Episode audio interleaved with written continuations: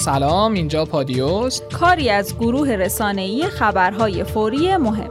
قسمت نهم این پادکست رو امروز پنج شهریور من محمد رضا دانایی به همراه خانم ادیب و خانم موسوی نژاد و سردبیری آقای مهدی هاشمی براتون ضبط می‌کنیم.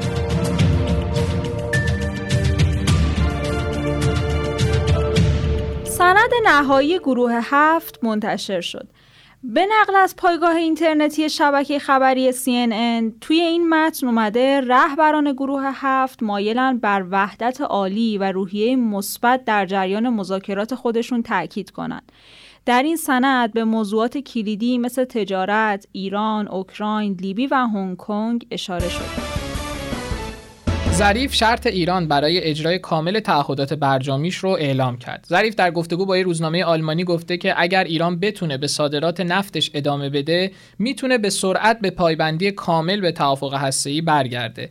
چنین اتفاقی در صورتی خواهد افتاد که اقدامات لازم برای حفاظت از اقتصاد ایران در برابر تحریم‌های آمریکا انجام بشه.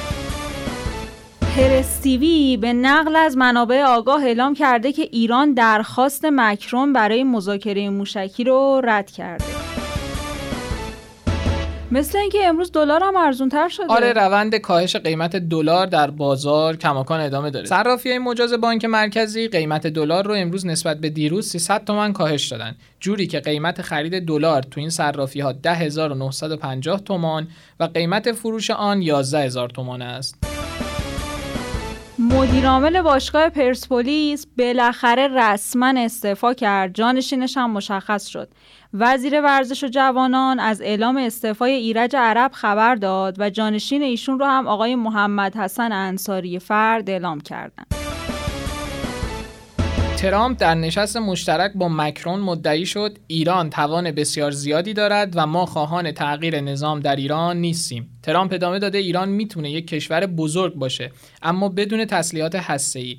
توافقنامه سخیفی رو امضا کردیم و ایران به 150 میلیارد دلار دست پیدا کرد و ما به هیچ چیز نرسیدیم. مکرون به من گفته بود که چه کسی قرار است به اینجا یعنی نشست سران گروه هفت بیاید. سپرده های بانکی 26 درصد بیشتر شدن. آمارای بانک مرکزی نشون میده مانده سپرده ها در پایان اردیبهشت امسال 26 درصد و مانده تسهیلات بانکی 19 درصد نسبت به سال قبل رشد داشته. تهران هم بیشترین رقم سرمایه گذاری رو داره.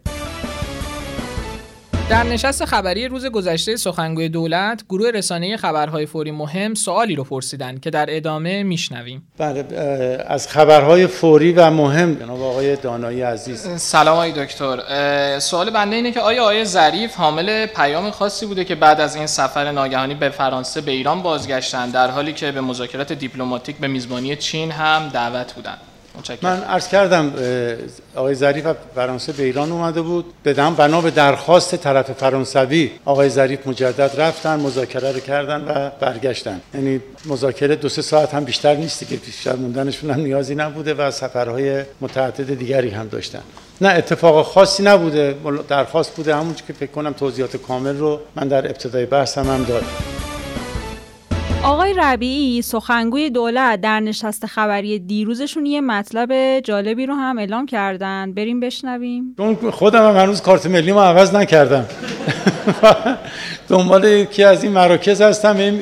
چهار بار وقت گرفتم برم باز نرسیدم برم و هنوز نشده و واکنش ابتکار به صدور گواهینامه موتورسیکلت برای زنان. معاون رئیس جمهور در امور زنان و خانواده گفته که این کار غیرقانونی نیست و اگر زنان تمایل و نیاز داشته باشند باید بتونن گواهینامه موتورسیکلت دریافت کنند.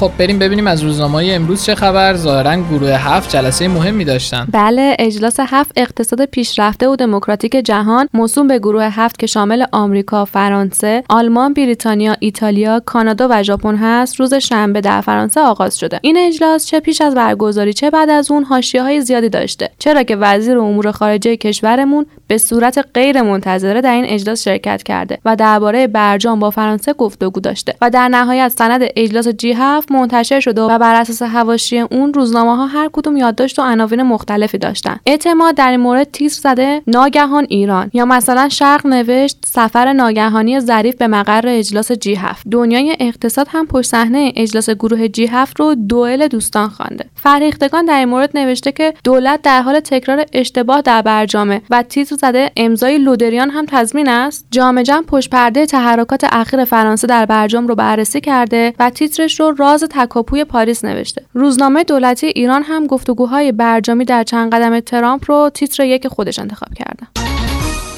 خب بعد از حضور آقای ظریف تو این اجلاس آمریکا و فرانسه چه نظری داشتن؟ مکرون و ترامپ در نشست خبری مشترک از احتمال دیدار روحانی و ترامپ گفتند و دیروز هم رئیس جمهور در مراسم ارائه دستاوردهای دولت صحبتهایی داشته در خصوص اینکه برای مردم ایران حاضر به مذاکره با هر کسی هست. بسیاری از روزنامه ها این دو موضوع رو به یکدیگر ربط دادن و بازتاب های زیادی در روزنامه های اصلاح طلب و اصولگرا داشته. روزنامه دولتی ایران نوشت هم مقاومت هم مذاکره. دنیای اقتصاد تیتر زد باید هم از دست دیپلماسی استفاده کنیم هم از دست قدرت. روزنامه اصلاح طلب شرق هم تیتر ترامپ امیدوار به دیدار رو نوشت. اعتماد هم نقشه راه پاریس رو انتخاب کرد و حتی جام جمع هم تیتر زده که رونمایی از نقشه ملاقات.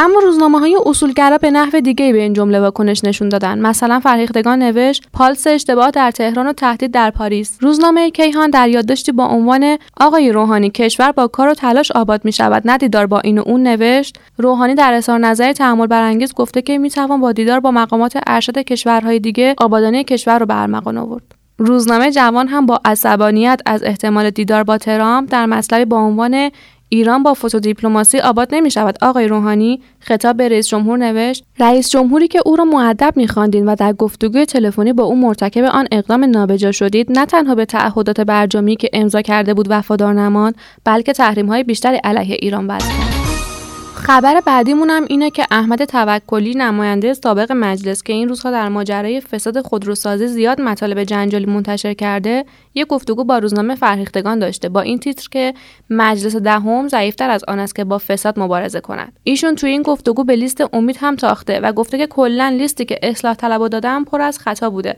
و لطمه زیادی به آبروی مجلس زده. خب خودشون تو این لیست نبودن ولی شاید این حرف رو نمی‌زدن. البته ایشون بعدش گفتن که معنی حرف من این نیست که این سی نفر نماینده های بدی هستن. حرف من اینه که حداقل برای تهران باید بیشتر مایه میذاشتن.